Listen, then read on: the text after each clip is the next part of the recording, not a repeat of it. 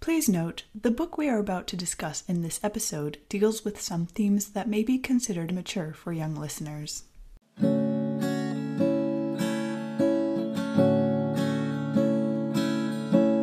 Hello, beautiful people, and welcome to Reviews in Twos, where we review a book, movie, or TV show together with a friend. I'm your host, Nora Kalkman, and with me today is one of my best friends, Sarah Falk. Sarah, how are you? I'm doing great, Nora. Thank you. How are you? I'm good. I'm ready to get into today's review. Me too. so, today we'll be reviewing The Name of the Wind, which was published in 2007 and written by Patrick Rothfuss. I hope I'm pronouncing that right. I guess we should also mention a little disclaimer first. Firstly, this book. Oh, it's a book. Did I mention it was a book? Okay, well, it's a book. This book um, does not come with a pronunciation guide or anything. So the names and some of the words as well of some things we might have different pronunciations like either Sarah and I, or maybe different from you who are listening and by chance have read the book as well. And um, the second disclaimer we will be talking about spoilers. So, how this is going to work is we're going to first do a little summary of what happens in the book in case you haven't read it or need a little reminder. And then we'll move on to reviewing it in different categories. Now, these categories are going to be a little bit different than the ones we've had before because before we've been reviewing movies, and this is the first time that we are reviewing a book. But we'll get into that later. The last disclaimer this is one of my favorite books. So. I'm not entirely sure how objective this review is going to be, but let me tell you, it is a good book. Like a very good book. I mean, it's one of my favorites for a reason, right? So like Oh, and something special about this book. Um, Sarah, you actually gave this book to me for my birthday. Yeah, I did. yeah, and it's been a great read, so thank you for that. And um, you're welcome. I can't take all the credit though. It was given to me first by someone, and then I decided to pass it on. So yeah, well, I'm glad you did, and um, it makes it even more special that we're reviewing it together. So yeah, I like it. okay, so the name of the wind follows, or at least centers around the main character called Kvothe, Arliden's son. Again, I'm hoping I'm pronouncing that right. I'm not sure. But yeah, Kvothe is actually the only name we actually actually get like a pronouncing guide to, or not a guide, but like a direction because he says it's Kvothe, like quoth. And that's it. The rest we just have to guess. And so the book starts with a prologue and ends with an epilogue, which we will get into later in the categories, but it sort of prefaces where the story begins, which is an inn. And in this inn, there's an innkeeper called Kote, who turns out to be Kvothe. Now, somehow, a lot of things happen in the inn, like sketchy stuff, but the main point is is that um, there's this man who calls himself Chronicler, and um, he goes and he wants to write down the life story of Kvothe because Kvothe happens to be like this really powerful person that has turned from myth to legend, sort of. Um, there's a lot of rumors and stories going on about him, and us as readers don't know exactly what happened but somehow he's in trouble. He killed some dude or a person. I don't know it was dude, but it was something. And he's hiding out in an inn which he owns with his student Bast, who's with Kvothe, who sort of invited Chronicler to come to the inn, but we don't get to that until the end of the book, so spoilers. Um, and then Right, so the agreement between Kvothe and Chronicler is that Kvothe will give Chronicler three days in order to write down the story. And the name of the wind happens to be part of a trilogy. So you can guess each book represents one day that has passed at the inn. And during that day, so what's in the book is whatever Kvothe has related to us. And so you sort of have like these two stories intertwining together ish, happening at the same time. You have one that's back at the inn, which takes place as I said, over a day, and sometimes we check in for a chapter or two to see how the people are doing at the inn. Sometimes for a lunch break, or like another person comes into the inn for drinks. And then you have the other story, Kvothe's story. And his story begins. All right, we'll try to do this quick because this book, it's a big book. It has 662 pages, but it's a great book. So we're gonna do our best. But Kvothe, he is part of a people group called the Edema or how do you pronounce it, Sarah? I say Ra, Edema Ra. Edinburgh. Yeah. Okay. No idea. we know what we're talking about. So, um, something that's probably important is Kvothe has red hair, which is like always used, it's always referred back to, it's how people recognize him, all of these different things. So he's part of the Demaru or Edmara. and um, he and his family are part of a troop. So they have like a bunch of wagons and they go from town to town performing, singing, acting, juggling. You know, everyone has their own talent, but basically the, the gist is they they perform and they're on the road traveling. And that is the nature of the Edemaru is that they travel and perform. And there are a lot of stigmas in this world tied to being a Ru, a Ra. Um, yeah, the story starts when Kvothe is like 11 years old, and it turns out he's like super smart for his age a lot more mature, sort of, in the way of thinking. And he's basically like a prodigy genius type person. Like, he learns things really fast and he remembers things really well. And as his family and his troop are traveling, they meet lots of different people.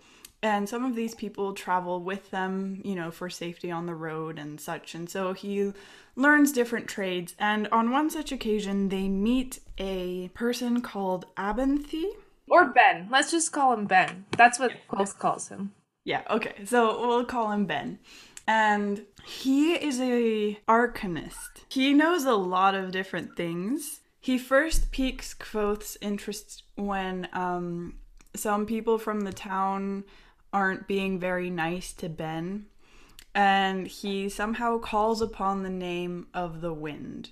Now, what this means is that say he calls the name of the wind. No, pretty much though. yeah, I mean, so the the wind has a specific name to it. Yeah, um, everything has a name to it, kind of that has a power over it. Yes, exactly. So, and it's a little bit different than, say, my name, Nora, or like a chair or something. It's the essence of that thing, basically. And once you know the name of a thing, an element, a person, you can sort of like control it or at least like bend it to your will ish. Mm-hmm. So when Ben calls the name of the wind, he sort of made it scare the the people who were bothering him in not a way that the wind normally behaves. So obviously Kvothe is like, "What is this?" It's like in the stories and the plays that my troupe performs and whatever. And so he goes and he invites Ben to their traveling troupe and turns out Ben has been studying at the university. In this world, it seems that there is only one university. as far as we know, so it's just called the university, where people from all over come and study to be arcanists. Yeah. And Ben was one such a person, and he graduated, and so he knows a lot of different things, and he starts training Kvothe. Now, he does this for a year until he meets a nice lady and decides to stay back. All the while, during this year, Kvothe's parents are composing a song about the Chandrian, which are these, it's sort of like a mythical group of people who are evil. Like, yeah, they're not very nice. And there's seven of them, and each of them has a thing. So, like, for example, one of them makes uh, fire blue, another one makes iron rust, or any type of metal for that matter. And, uh, different things like that. And they're very like elusive. Again, everyone thinks they're a myth, a legend, a children's story, but there are so many different versions of this story that Arliden, which is Kvothe's father, decides to make a story of the most common threads. So he tries to make the actual story of who the Chandrian are and all of that. Now, at Ben's going away party, he decides to sing a little bit of that, but not the whole thing because it's not finished and blah blah blah. Um, turns out that was probably not a smart idea. The Chandrian come and they kill everyone in the troop. They do not kill Kvothe, firstly because he wasn't there at the beginning. He was off in the woods playing as a 12 year old boy does. and uh, he came back and he meets the Chandrian. The people from the stories are real and they've just killed everyone he knows and loves. So that's traumatizing, and for some reason, they don't kill him. I think because they were like spooked off by something, which might be the Amyr, but that's speculation for a different time. um, yeah, and so then Kvothe is a sad 12 year old boy who's deeply traumatized and he like plays the lute and whatever and the song, which. which he was taught by his dad and blah blah blah. This happens until uh, the lute sort of breaks until the point where he can't play it anymore. So then he goes to a big city, and this big city is Tarbean. Maybe that's how you pronounce it. and in Tarbean, he spends three years. He has no family, which means he has no money, no skills. He's literally 12 years old when he gets there, and he has to survive on his wits and, you know, whatever he can find. So, begging, you know, um, stealing, whatever. Um, but it's clear, like, he is a, a young teenage boy, and as with any person, he has to learn these different skills. And anyway, to, uh, cut a long story short, and we're only at the beginning.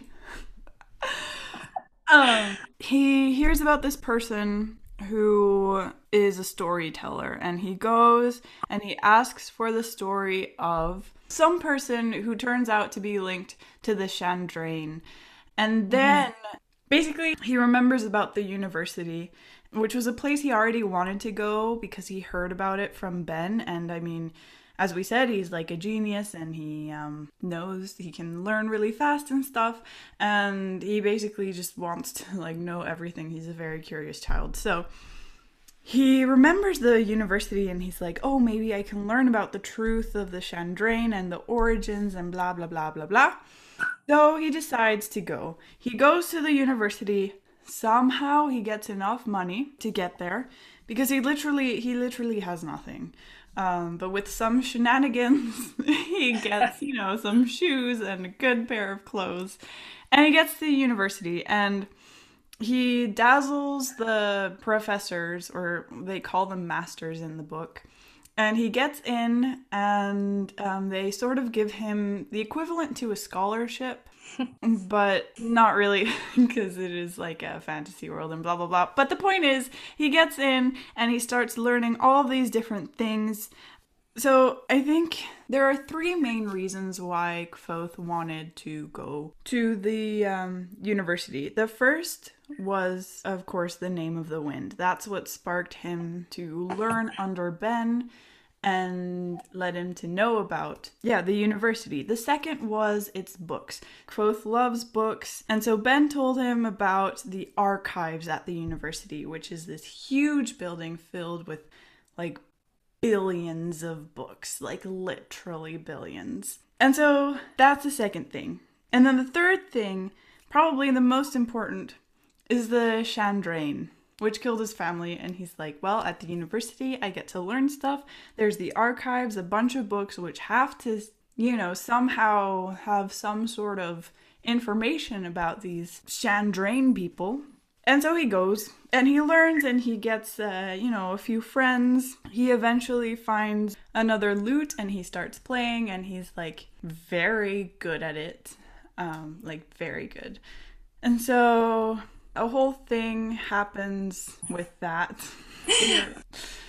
um, can I just interject? Did you mention Denna? Oh, yes. I was going to get to there, but it, it's probably going to take a while, so you can Oh, I was just gonna say that the first time we hear of Denna, who is a central character to this book as well, is when Kvothe is traveling to the university. They travel together with the same group, and that's the first time that they interact. And we'll talk more about Denna later. Ooh, another mystery to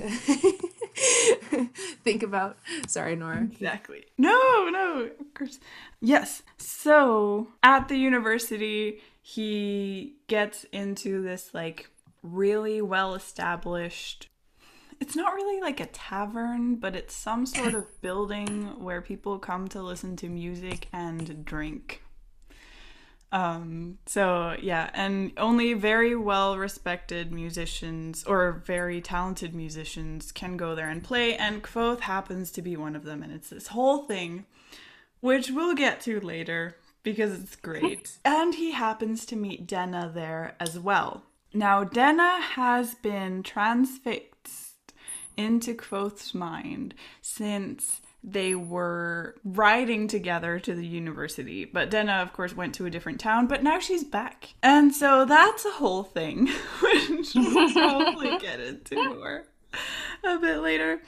And then um, all of these shenanigans happen. Quoth is rising very fast in the ranks among the university students because of his very uncanny ability to learn fast mm-hmm. and his wit. And he gets into trouble a lot. Like a lot, a lot, a lot, a lot. Kvothe is, he's basically, he's almost penniless, living day to day, just trying to make the best of the situation. Like he is poor, very poor. And then there's this other guy, Ambrose, who is very, very rich, and they form a rivalry. of course. and it's a very, very bitter rivalry. It's like if I compare it to Harry Potter, the Chandrian are like Voldemort, the ultimate, you know, big bad enemy. But Ambrose is either like Percy Weasley or Dolores Umbridge, who are just ah. like your average. Well, not average. They're like mm. evil and annoying. Yeah, and your most annoying people that you have to live with daily. So that's Ambrose. And um, he is a large part of the reason why Kvothe is always in trouble because Kvothe is the only person who doesn't back down because he basically has nothing to lose because he has nothing. mm-hmm. Yep. So that happens. And oh, something that we should mention is for everything that Kvothe is doing, all his excitement to being able to study the Chandrian at university, he's not able to do. Firstly, because he is one of the youngest people ever to be admitted to the university. Except, yeah, one of the youngest people, but not the youngest. I think like the second youngest. Mm, probably. As far as we know. Yeah. And so, researching the Chandrian is like as one of the professor's masters uh, put it, researching boyish fancies. So basically, if he keeps looking at that, people aren't going to respect him for, you know, how much he knows, how smart he is, but they're going to be judging him based on like fairy tales, basically. And so, if he wants to have a good reputation, he shouldn't be so obvious. Secondly, on his like second or third day at the university, he manages to get banned from the archives, the vast knowledge source that's like basically the answer to all of his questions that he's been dreaming about for like four years. Also due to Ambrose. So now he can't study the Chandrian, except for like mere scraps. Near the end of the book, he hears about like a wedding thing where everyone was killed and there was blue fire and blah blah blah. And so Kvothe goes and he's like, Oh, Chandrian, blue fire, I need to look. And so he goes and he happens to uh, find Denna, who coincidentally is the only person left alive from the wedding, also because she was in the woods at just the right time. And um, yeah, they have a whole adventure there. They confirm that it is the Chandrian, and then Kvothe goes back to the university, and all seems well, sort of. But at the very end, somehow Ambrose manages to get Kvothe's lute, which is like the most precious thing to him. It's a very old and battered lute, but it's like the thing that keeps him sane almost. That's how important music is to him. It's like a part of him. And Ambrose gets the lute and somehow he breaks the lute. And Kvothe is very angry at this, so much so that he is able to call the name of the wind and knock Ambrose over, like somehow. Kvothe doesn't know he did this, but the master namer, the professor of naming, does know this, and so he's like, oh, now we're gonna have to teach you some naming. Which is basically all Kvothe has ever wanted. Well, not all the Kvothe has ever wanted, but one of the main three things. And so, yeah, basically the story is driven by the university, which is like the books and the name of the wind, the desires of Kvothe, the Chandrian, and Denna. So there are th- these three, maybe five, depending on if you want to count the subcategories or not. things that are driving Kvothe. And the book ends at the end of the day when the sun is setting at the inn and Kvothe is like, okay, I'm going to sleep. Well, not really. Something else happens, but you know, the inn is probably for a later time. Yeah. So that was as short, well, not as short as I could make it, but as short as I could make it while trying to put in all of the important things. So nice. Good job. Do you have any thoughts? I have loads of thoughts. Um I would also like to give a disclaimer. I also love this book. So maybe we are a bit biased, but I also have some critiques. So we're okay. Um but yeah, should we start with like looking into Kvothe, his character and stuff? Yeah, we can go into the categories straight away. Sure. Or we can talk about some more general things. We can go into the categories because I feel like this book is so dense with things that if we don't have some sort of a structure, we could talk all night. That's very true. That's very true. Let's start with the categories. Oh no!